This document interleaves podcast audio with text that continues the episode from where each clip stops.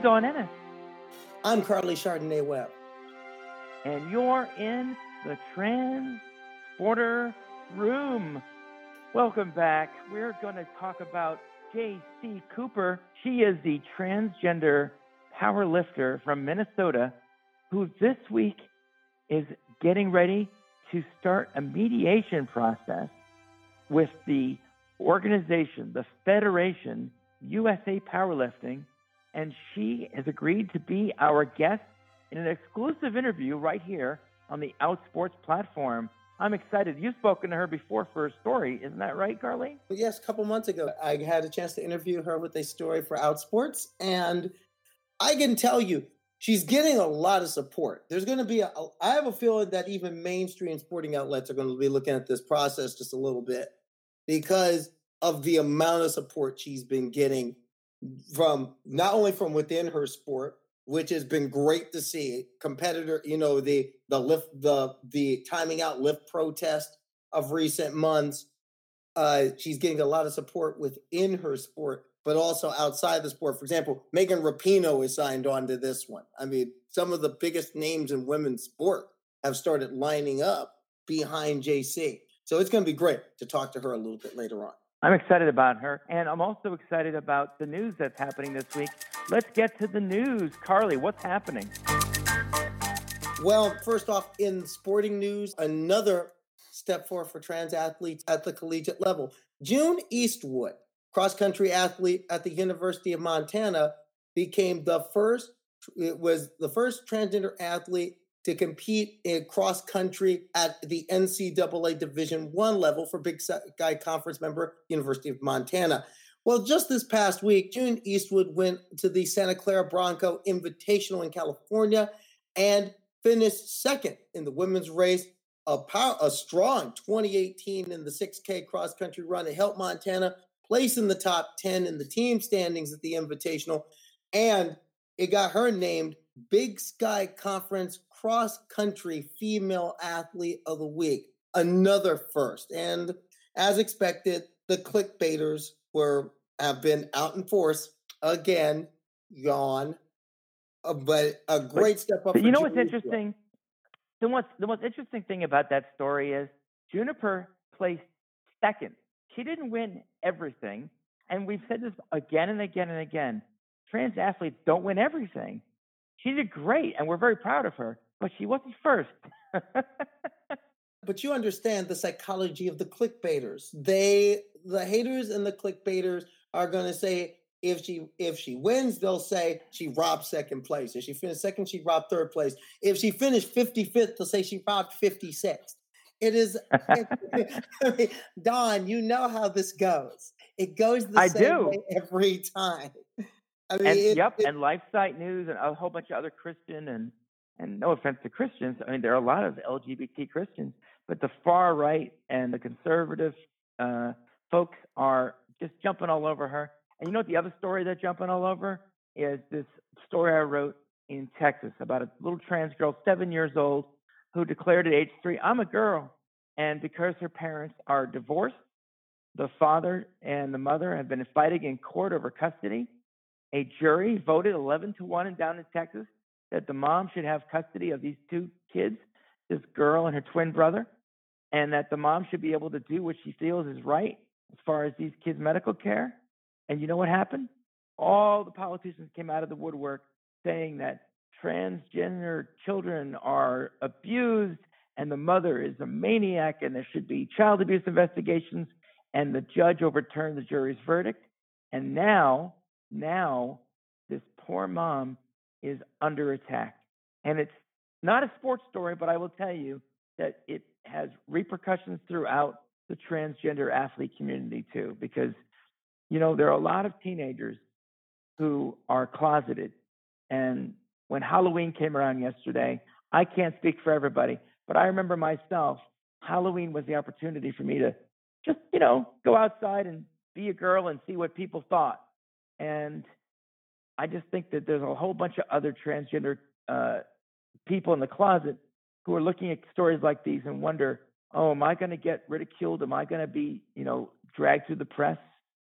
It's horrible. It is horrible. And It's fitting that we're talking about this at this time. We're at the start of November, and Yep. this is the This is the this month is of the Transgender yeah, Day of Remembrance.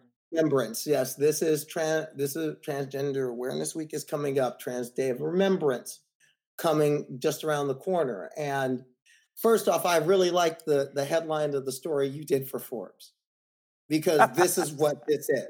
Texas is afraid of a seven year old transgender girl. That's what this is. And I agree with another great tran- trans Texan, Monica Roberts, who talks about those evil jellicles. Quit calling them Oh, God bless Monica. Quit, We love Monica. calling Mo- Monica. We love. We need to get Monica on the show to talk about some football at some point. But Oh, let's do that. but Let's those get her on evil, but- yeah, but oh, absolutely. But these evil jellicles writing all this clickbait article. This is a li- this is a little girl. First off, Ted Cruz. It's none of your business. This is between that family, their medical professionals, their mental health professionals, if they have them. That is between that unit. That's none of your business. It's not my business. It's not Don's business. It's not anybody but that family's business. But especially, Well, what kills me is that the, the, the, the right is saying that oh, this is part of a liberal agenda. We didn't even get involved in this until the Republicans and conservatives started making part of their agenda to, agenda. to, to force this little girl to dress up as a boy. Oh my God. This, I Ah. mean, and, and they could care less about, and that's the real sad thing about a lot of these people. It, be it this little girl, be it the father of this child in Texas, or be it the mother of a of a high school athlete in Connecticut. This is the same deal. And I'm Well, talking, and I'm addressing both of them right now. You have to understand that the people with this agenda are going to are going to use you, milk you dry, crush you up like a beer can, and throw you over the shoulder once once the fear dies down and once they get their objective. That is the point, basically. I just read that um, Andraya Yearwood and Terry Miller are going to be honored by Athlete Ally uh, with an award next week in New York City. You know, no matter what they do, you can't keep people down. You can't keep good people down. That just shows it. But I'm looking at this story in Texas and I'm at my heart cries. My heart cries for this child. I mean, and and I have a lot of anger at all these people that have no conceptualization.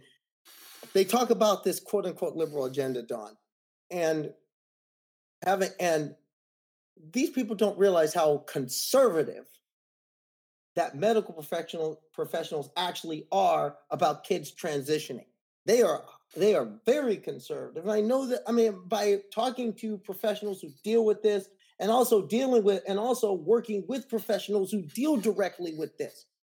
I can tell you from firsthand experience, they're very conservative about adults moving forward. They are doubly careful with kids. They are working with parents step to step to step. They're not missing a trick here. And that's something people don't, re- people need to get a lot of education. And I think that's one thing that we on our side of the aisle don't communicate well enough. And the practitioners who are our allies don't communicate enough that no, we're no, this is the real of what this process is. Because I think if a lot of people understood the way this works, you'd have a lot less ignorance going out into the public airways. Also, I think people don't want to hear. I think people want to believe what they believe. They want to believe in chemical castration. They want to believe that we are, you know, transing kids is what I've heard. It's not a verb; it's a noun. You know who's you know who's received a lot of hate is JayCee Cooper. What do you say we get the coordinates set and we beam up JayCee and her attorney from Gender Justice into the transporter room? To the beam up and joining us now, JayCee Cooper. JayCee, welcome to the transporter room. And joining Jess is the legal director of Gender Justice, Jess Braverman. Welcome to the transporter room, ladies. Thank you. It's good to be here. Hey. JayCee, what a year you've had. And you know, it started out with you winning. Uh, so it was the USPA um, champ, state championship. It was the end of this year. January, right? Yep, that's correct. And what happened four days later? Well, four days later, um, USA Powerlifting released their um, policy on uh, transgender participation in powerlifting. Um, and yeah, it pretty much uh, bans me from being able to participate um, in USAPL. First thought when you heard they're banning me. What was your what was the first thing that went through your mind when when it hit you that they're going to ban me after I just won this thing? Um, well, I guess first, first, uh, there is so there's two different there's two different federations. There's the U.S. Powerlifting Association, and then there's uh, USA Powerlifting. So it's really confusing, I know, but uh, I I ended up competing in U.S. Powerlifting Association. Um, so that's different than USA Powerlifting. And the reason that I competed with the uh, U.S. Powerlifting Association um, is because uh, USA Powerlifting had already decided that I was not eligible to compete um, in uh, their federation. So, and this was before um, the January 30th uh, uh, release of their uh, new policy on trans participation. So I had already known that I, I personally wasn't eligible. The four days after winning states, when I found out that they were going to let anyone that was on HRT um, be eligible to compete, um, I mean that was it was very shocking. And it boggles my mind that you were a member in good standing with USA Powerlifting, and you did exactly what you're supposed to do. You went for a therapeutic use exemption, asking them to acknowledge that you take spironolactone, which is a testosterone lowering drug, as part of your routine health care. You let them know about this, and then that's when you were denied? Correct. Yeah. So I sent in my I sent in my TUE application um, and the response was that my application was denied secondary to uh, to precedence. Um, so I don't know if they've denied other trans people in the past, um, and because they believe that uh, trans women are conferred some sort of advantage in um, in powerlifting. So that's what I was told. Of course, they realize this goes against USADA policy definitely goes against USOC policy. This goes against the policy of just about every every sporting governing body in the world does it like this. And they just and they went against you. At that at that point, what was your what was your next course of action from that point? I mean, honestly, I was just trying to figure out where this information was coming from. Um, I like it may it didn't make any sense to me either. Um, I asked um, if there was a policy in place. If there was, uh, could they show me? Um, all these different all these different questions, um, and was told that the executive committee was looking into it. Um, and this back and forth happened for a little bit, and um, the conclusion of it was that the executive committee using information from the IPF Medical Committee, which um, the USA Powerlifting President Larry Maile is on the uh, is the head of the uh, executive committee and is on the medical committee. Um, using the information from that committee, they decided that uh, that I wasn't eligible. Like that was just um, so. I, I mean, I was astounded because I couldn't see any policies. The only policy that I saw anywhere in any bylaws, any constitution, um, was the IOC consensus policy that uh, affects trans uh, trans athletes, um, and that was adopted into the International Powerlifting Federation or the IPF. Um, that was adopted into their constitution. So that was the only rule specifically addressing trans participation in the sport. Let's go back to January. So you're a power lifter, you're a transgender woman. Are you an activist? Are you looking to like be the, you know, the uh, uh the, the trailblazer to, you know, start a revolution? Or are you just trying to participate and compete like every other woman? Listen, I I'm forced into this activist role. It isn't something that I necessarily like want to be in. Uh, the same as uh, the same as every other restriction that I've faced as a trans person. Um, every time something like this has gone along, like yes, I want to use my voice because I'm affected daily by this exclusion, right? So it's not a matter of whether you know I I identify as an activist and I'm like trying to like take over or anything like that. I really am just trying to participate and make sure that others are treated respectfully as well. I want both of you to answer this. Jess, I want to bring you in this as well. JayCee, what does it mean for you as an athlete to see competitors and peers stepping in, to see them time out those lifts as they as they did another competition? And Jess, what did it mean for you to see this type of support from day one right behind JayCee just as you were really i mean because you you just came into gender justice may this year and That's correct. this immediately comes to your doorstep. What did it mean for you right out of the gate to see that this isn't just one lone person, an entire sport and a lot of competitors are behind her? Um, so this is this is just I I was so excited when I first started that this case came to us. I I love women's sports. Um, I grew up playing sports, tennis, basketball. I recently did a half Ironman. I go to WNBA games. So I, as a big as a as a participant in women's sports and a fan of women's sports, I love trans inclusion. I believe trans athletes should absolutely be allowed to participate in women's sports. And so this case was important to me both for for the legal implications, um, but also just as as an individual, as a person who who is into sports, who is into exercise, who thinks sports is really important. Um, this case is just very meaningful to me as as a person as well. So I was so excited uh, when this case came to us, and I'm so glad that there's support from all kinds of areas. I've spoken to people in New York who support JayCee's cause. I, it's not just here in Minnesota, so I, I'm just I'm very I'm glad to be part of it. And JC, will you answer Karleigh's question before I ask my next one? sure. Um, yeah, it was it was so important to me to know that there were um, uh, peers and fellow athletes that were um, supporting this cause, right? Um, especially being in uh, Minnesota and Minneapolis, where we have a very thriving um, trans community that also wants to be active and wants to be involved um, in sport. Um, so yeah, it was. Um, I don't want to say I don't want to say exciting. It was just important for me to see that.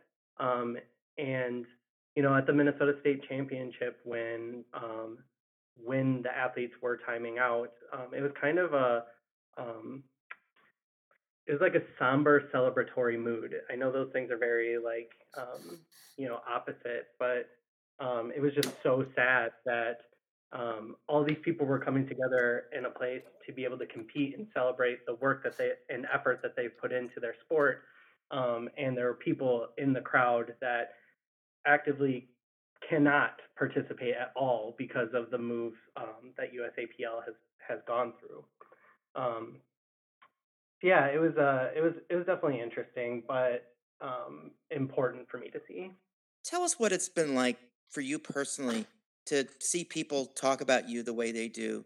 I mean, they, they call you things, they say things about you and your your body and about your identity.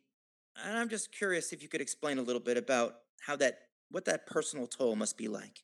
Yeah, I mean, it's it can be relentless, especially when the uh, when news cycles are coming around and they're covering what's going on.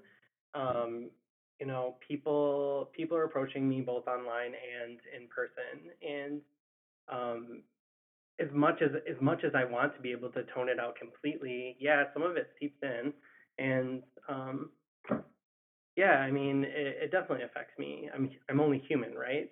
um, and you know, I just I just do my best to uh, keep my head up and focus all of that negativity and that energy into my training. Um, that way, you know, it comes out in a positive way, and that's kind of how I've been approaching uh, competing in powerlifting ever since I started. Um, it was a very therapeutic thing for me um, it was such an empowering thing for me. Um, so it's kind of, um, I'm glad that I was able to come to it because it's also made it um, a little bit easier to deal with all of the hate and um, violent rhetoric that I'm experiencing um, on a daily basis. JayCee, why don't you tell us why you got into powerlifting? What was your experience before? What what what what is it about powerlifting that attracts you? So it's it's kind of interesting. So I used to I used to play roller derby, um, and I broke my ankle. And so it was while I was doing um, physical therapy for my ankle um, that I started doing more powerlifting moves in physical therapy. Um, and it also brought me closer to my brother, who um, used to be an avid CrossFitter and competed in Olympic weightlifting as well. So it was kind of a bonding thing for us uh, to be able to talk about lifting weights and um, like we had done our entire lives. My brother and I have been lifting for other our respective sports throughout our entire lives. So um, it was a good way to bond as adults to Um, yeah, no, that's kind of how I how I came to it. Uh, what sealed the deal though was uh, when I went to Pull for Pride, a Women's Strength Coalition event, and saw how much support there was for the LGBT community here locally in Minneapolis doing a deadlift event. So there was a powerlifting event um, that raised uh, raised money for ch- uh, charity locally. So that was that was what sealed the deal. It made me want to compete in powerlifting. Touch on your roller derby experience for a little bit because roller derby recently got under fire too. It seems that the clickbaiters and the haters and the transphobes took a shot at roller derby. For for you, how accepting was it on that track? I mean, the WFTDA, the Women's Flat Track Derby Association, they're very explicit about uh, their acceptance and welcoming of transgender, nonconforming, and non-binary athletes. So uh, I, I, did find it very interesting that they would be they would be targeted, uh, considering how much public and community support there is for trans athletes uh, in the sport. Um, for me, I mean, uh, for the most part, it was it was it was very welcoming. I mean, I had some interpersonal issues um, and experienced uh, some harassment from people that weren't rela- weren't actually playing, so not athletes. But uh, roller derby as a whole is like is really a model um, as far as policy is concerned, in including uh, trans people. Jess, I'd like to ask you a little bit about what gender justice is doing. I mean, there's so many issues affecting gender, from equal pay to women's rights to reproductive rights to transgender inclusion. What's your advice to people listening and wondering how can they fight this incredible misogynistic machine that's out there that seems to just be hell bent on crushing us and crushing our dreams? I, I think, and, and this is so. This is nothing new. I think there's been an effort for a very long time to pit cis women and trans women against one another. Um, and there's no valid reason for that. I remember when I was back in college, there was the Michigan Women's Festival that only allowed cis women. Um, and and the arguments against including trans women were very similar to the arguments we're including here, and that was 20 years ago. So this is nothing new. This has been going on for a long time. Uh, what I'd encourage people to do is to just take note of when it happens because a lot of these arguments are couched in the language of what you might think of as feminism, as women's, you know, support women, support girls. Um, but what's really happening is, is very divisive and it's very hateful, but it can be very easy to, to miss and to get swept up in the rhetoric that they use. Um, so I would just encourage people to pay really close attention when um, anyone's speaking about trans related policies in regards to sports and other areas of life. Um, just to, to keep their ears open for this kind of divisive rhetoric that's couched in the language of feminism. Um, at Gender Justice, we we are we fight for gender equity.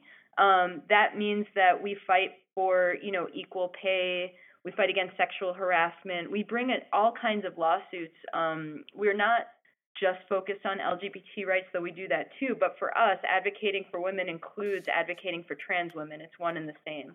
So we affirmatively fight back against that divisive rhetoric and i would just encourage people to educate themselves about it and become aware of it so they don't accidentally a lot of people i think don't don't even realize they've kind of fallen into that trap because it's it's hidden so well um, so groups like Fair Play for or is it Fair Play for Women, mm-hmm. um, yes, and other groups like UK. that. Wolf, yep, and and Wolf, and, and you know all these organizations kind of couch this anti-trans rhetoric in the language of feminism, and it's you know you can have a knee jerk reaction of, of thinking oh yeah that sounds right if you don't stop and think about it but it it actually is quite hateful and divisive um, and i would encourage people to just be aware of it and educate themselves and push back when they hear it happening.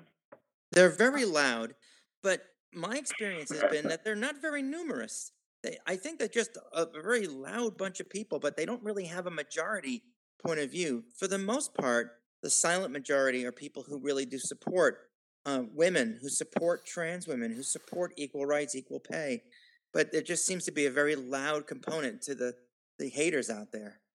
Well, well, they're they're given they're often given a platform. Um, you can see them in in Washington D.C. fighting against you know equal rights because the equal rights includes trans women. So they're they're like fighting against their own self interest, but they're given a platform by hate groups like the Alliance Defending Freedom um, and others. And it's it's just ridiculous who they're teaming up with and what they're willing to do just to fight against trans rights. Um, yeah, I agree. I think I think that there may be a fringe group. I think they're growing in the UK. I, I would consider that a fringe group, but I think that yes, their their rhetoric is they're very loud. Their rhetoric is somewhat successful because they of the way they couch it, um, and they're given a platform by basically by hate groups.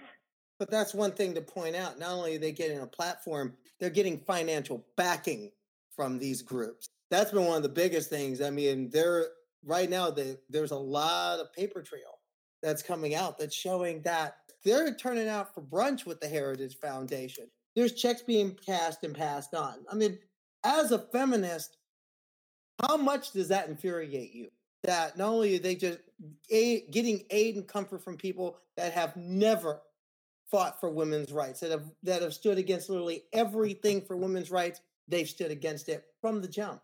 It it just shows the level that they're willing to go with their with their anti-trans nonsense. That they're willing to you know become bedfellows with these ridiculous hate groups who who do terrible things when it comes to all women, cis women, trans women. Um, it, it's it's really frustrating, and it's frustrating how effective the rhetoric is. Um, but I think once you really explain it to people and, and spell it out for people, they they do realize that it is ultimately hateful. And um, I, I agree with you. I, I think I don't believe that there's a majority view, um, but it, you know it, it's just it's just outrageous. JayCee, I think a lot of our listeners would really like to know a little bit more about you. And for the most part, we've gotten to know you over the last eight to 10 months, but we don't really know your story. Would you tell us a little bit about your childhood, about your adulthood, about coming out. I'd love to hear that story. Uh, sure. Yeah. So I was uh, born in Pontiac, Michigan. Uh, grew up in the state. Ever since I was really since I was really young, I played sports. You know, uh, my father put me into soccer. Uh, I wrestled in middle school, did track and field in middle school and high school. So I did throwing events, uh, shot put and discus and I was a competitive curler in my youth as well. So from I think I was 13 or so uh, is when I started curling, all the way up until I came out. Pretty much, um, I was competing in curling, and was a former junior national champion, um, went to junior world. Kind of a it's kind of a wild story that probably would take more than more than the time that we have here, but um, sports always been a sport has always been a part of my life. I didn't uh, I didn't start addressing my gender identity and really exploring gender identity um, until I was in college um, when I first started to try to come out anyways. Um, and after failing to come out the first time, I went back into the closet and you know used sport really as a way to um, escape addressing some of the things that that were hard to manage. And really, I would use sport as a way to um, to kind of run away and hide from some of the pain and the um, some of the pain and you know confusion that I was really experiencing during that time in my life. Um, so it felt it felt safe, right? Because I was adhering to many of the stereotypes that um, that are pushed onto people in our in our society. So I was trying to be stereotypically manly, and it it just built up because it just felt so fake to me. Um, and it wasn't until I started exploring gender identity that you know my eyes were really opened, and I it was almost like I've seen color for the first time, um, and how uh, varied and um, beautiful the trans community really is. And I, I mean, I just knew that it was, you know, that was who I was, and um, you know, took the time to really plan out how I was going, how I was going to come out, and um, and that was that. I took a step away from sports for a few years, and uh, because I didn't feel like at that point in time um, that it was safe or um, that I would be well received. Um, and took a few years off, and then when I started coming out, I joined roller derby, and you know, that's kind of the beginning of where my story begins. we, we have a lot in common. Yeah. I, I also had a stumble. I also tried coming out and had to go back in the closet, and it was six years ago. I'll tell you that's a, that that line you said. It's like seeing color for the first time. I'm I'm I'm crying here. Isn't it though? That's so beautiful. That's so beautiful. Karleigh, you, you Yeah. take over while I wipe my uh, tears away.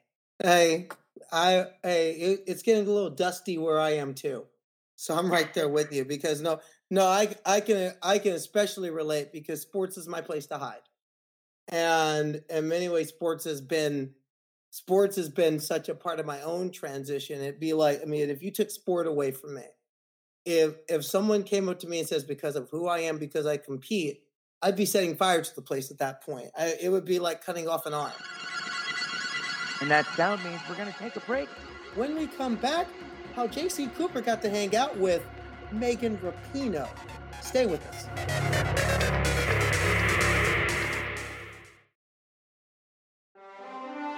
And welcome back to the Transporter Room. JayCee Cooper is with us. JayCee, when you're just out in the street, in the tw- in the Twin Cities, in the area where there is a where there is a healthy, vibrant trans community, what's it like for you when people are coming up to you on one hand, just the average average person on the street, trans person just happened to hear the story and they say, "Hey, hey, we support you, we're with you." What is that like for you to see when your community, when just your community, people aren't even in sports, swinging up for you and saying, "Hey, keep lifting, keep pushing." Honestly, it's really shocking. Um, I didn't at first. I didn't really know uh, how far-reaching my story was becoming. Um, and so initially, it was just like, "Oh my gosh, you even know who I am!" like, um, but yeah, uh, it's. I mean, it's nice and it's encouraging. It's encouraging to to see and hear from people who who know that inclusion who know that inclusion is the way the way to move forward and that exclusion isn't getting us anywhere um, we draw nothing from exclusion other than uh, divisiveness and hate so um, yeah no it's it's a great it's a great reminder um, that there are people behind me and there are people paying attention um, and that want to see the right thing happen Megan Rapinoe knows who you are. yeah, that happened.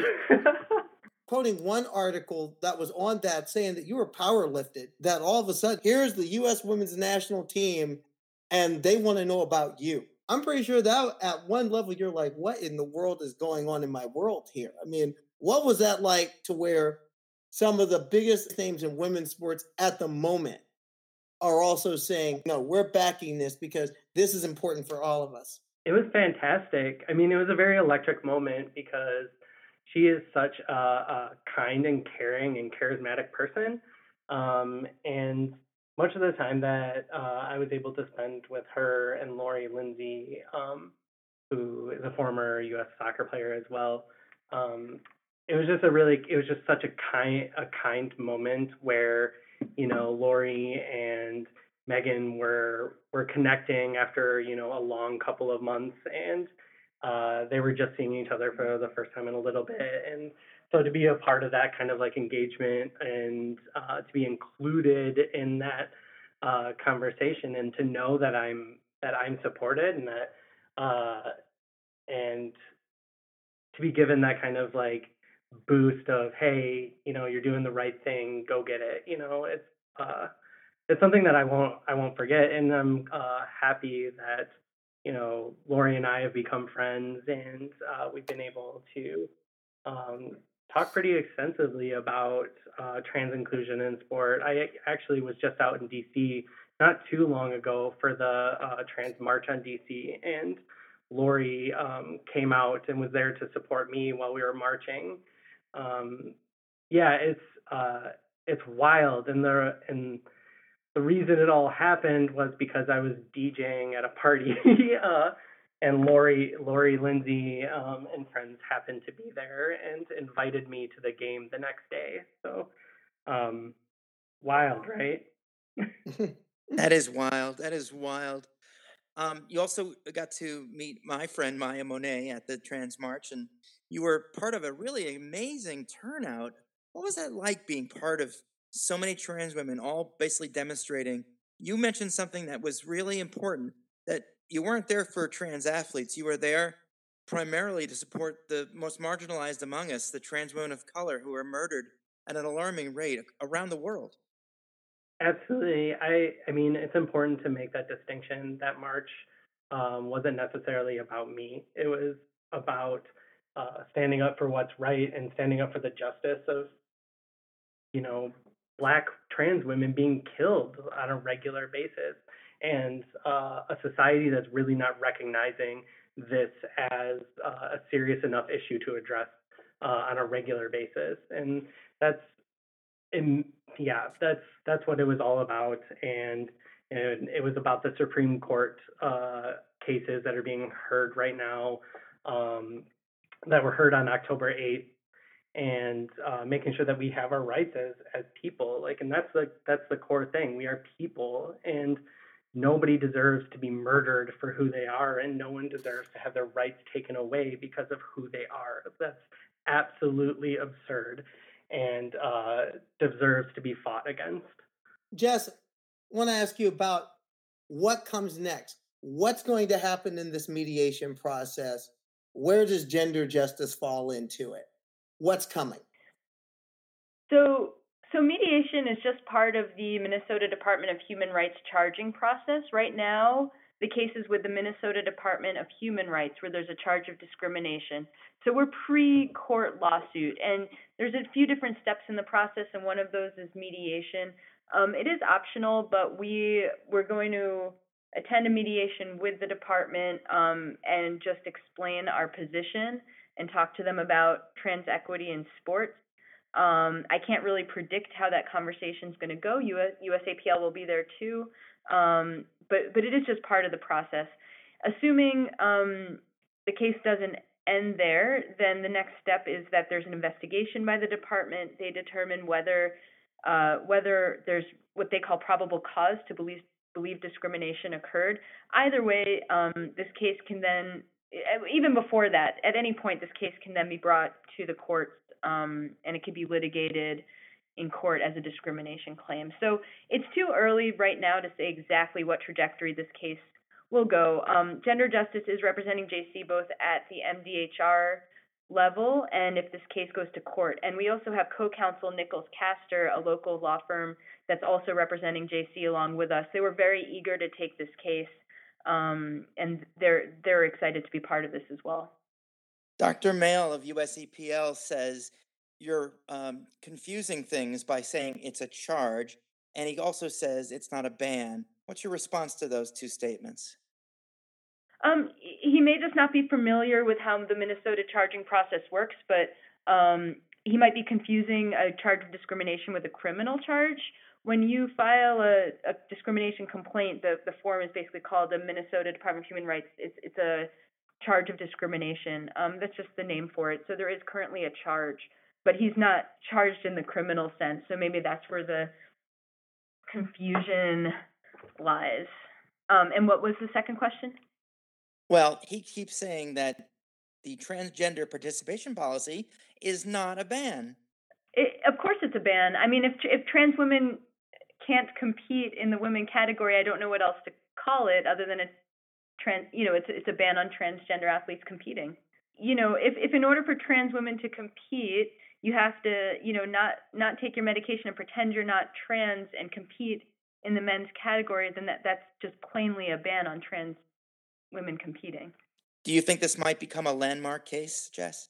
You know the interesting thing is a lot of people don't know this but in minnesota i think it was in 2017 a trans athlete won a a discrimination case when she was not allowed to participate on a women's football league. Um, so we think the law in Minnesota is already pretty clear, um, but we we know that um, you know I, I don't know that the football league tried to bring in quite as much. Uh, I, I don't know. I don't know how hard they they fought relative to USAPL stubbornness. Um, whether this could be a landmark case or, or not, that that I don't know, but it certainly is a big deal here in Minnesota. JayCee, there could be a, some young young trans person. They could be like 12, 13, 14 years old, and they're like, I want to play sports. I want to play. I want to get out there in the field, but I'm afraid of being told no. What would you tell them?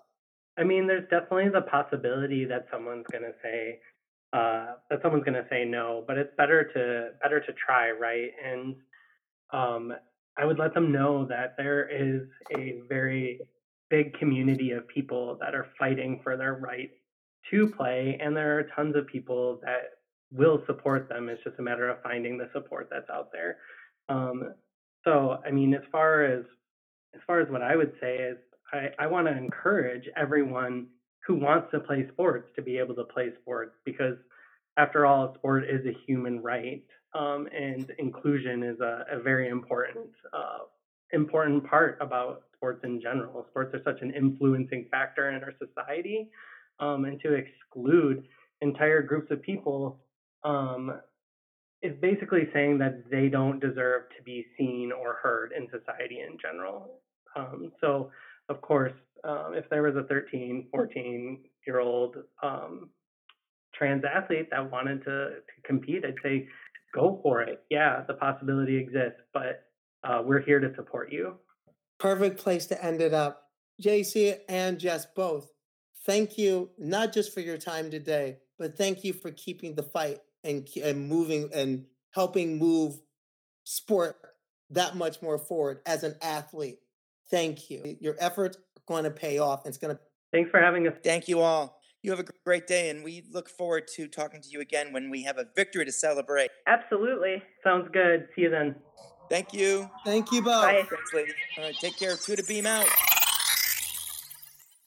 So before we go, have you seen the trailer? Are you going to go see the movie? It's debuting tonight. Terminator Dark Fate. Linda Hamilton is back. She's I- back. Oh yeah, I plan on seeing this because based on what I saw on the trailer, it's I mean, it's it's interesting the way that they've really like in a sense by twisting the story, changing some canon, they actually brought back in many ways the feeling and the fun of the first Terminator film, which is something I honestly felt kind of got lost in a lot of the sequels and a lot of the figuring out of how they're going to do this story. One of the biggest things is James Cameron back in the fold doing this. And you can tell the difference when the originator gets involved and gets involved at a fundamental level. I like the first one, but my favorite still remains the second one. And I think that uh, someone wrote that this is almost like a direct sequel to the second one. And I guess that means the other three or four other movies, which I, I saw, but I don't really remember, they don't exist. Well, I saw, I saw, I've seen every Terminator film, and I think what happened was is just it's a similar thing to what's happening with this with the you know with the Star Wars line of films, the recent Star Wars fi- films, and in some ways the Star Trek films too. Is that when you bring in different people and they immediately decide we're going to ignore what has been canon and tell our own story and and completely map mush things up that only leads to chaos. It's better when you bring in people who understand the canon appreciate the canon work within the canon and are willing to find the wiggle room within the within the canon. They're not trying to dismantle the entire story and reinvent the wheel. They're saying we already have this great story take place. Let's add to it. Let's add new wrinkles and new sprinkles to it, but let's not change what it was. So no, I'm with I'm with you on that. This is very much a sequel to the second film. But I like the feeling that it gives me going back to the first film because to me, the first Terminator was still the best Terminator. It would, and I was hoping that future sequels would have built off that. The second film did, and it did it very well. The later films did not. And that's why you had kind of the confused situations you had. This film, I hope it's a home run. I hope people go see it. I'm definitely going to go see it. Well, Karleigh, come with me if you want to live. how about you and I uh, go see the movie and we'll review it next week on the transporter room? You know what? That's a date. I think we can do that. All right. So we'll be back next week with another episode of the Transporter Room. We'll be joined by Chloe Anderson, who is an out transgender athlete, and we are excited that you're part of this. Find out more about all of our podcasts on outsports.com. I'm Dawn Ennis. And I'm Karleigh Chardonnay Webb. Hasta la vista, baby. Scotty, beam us up.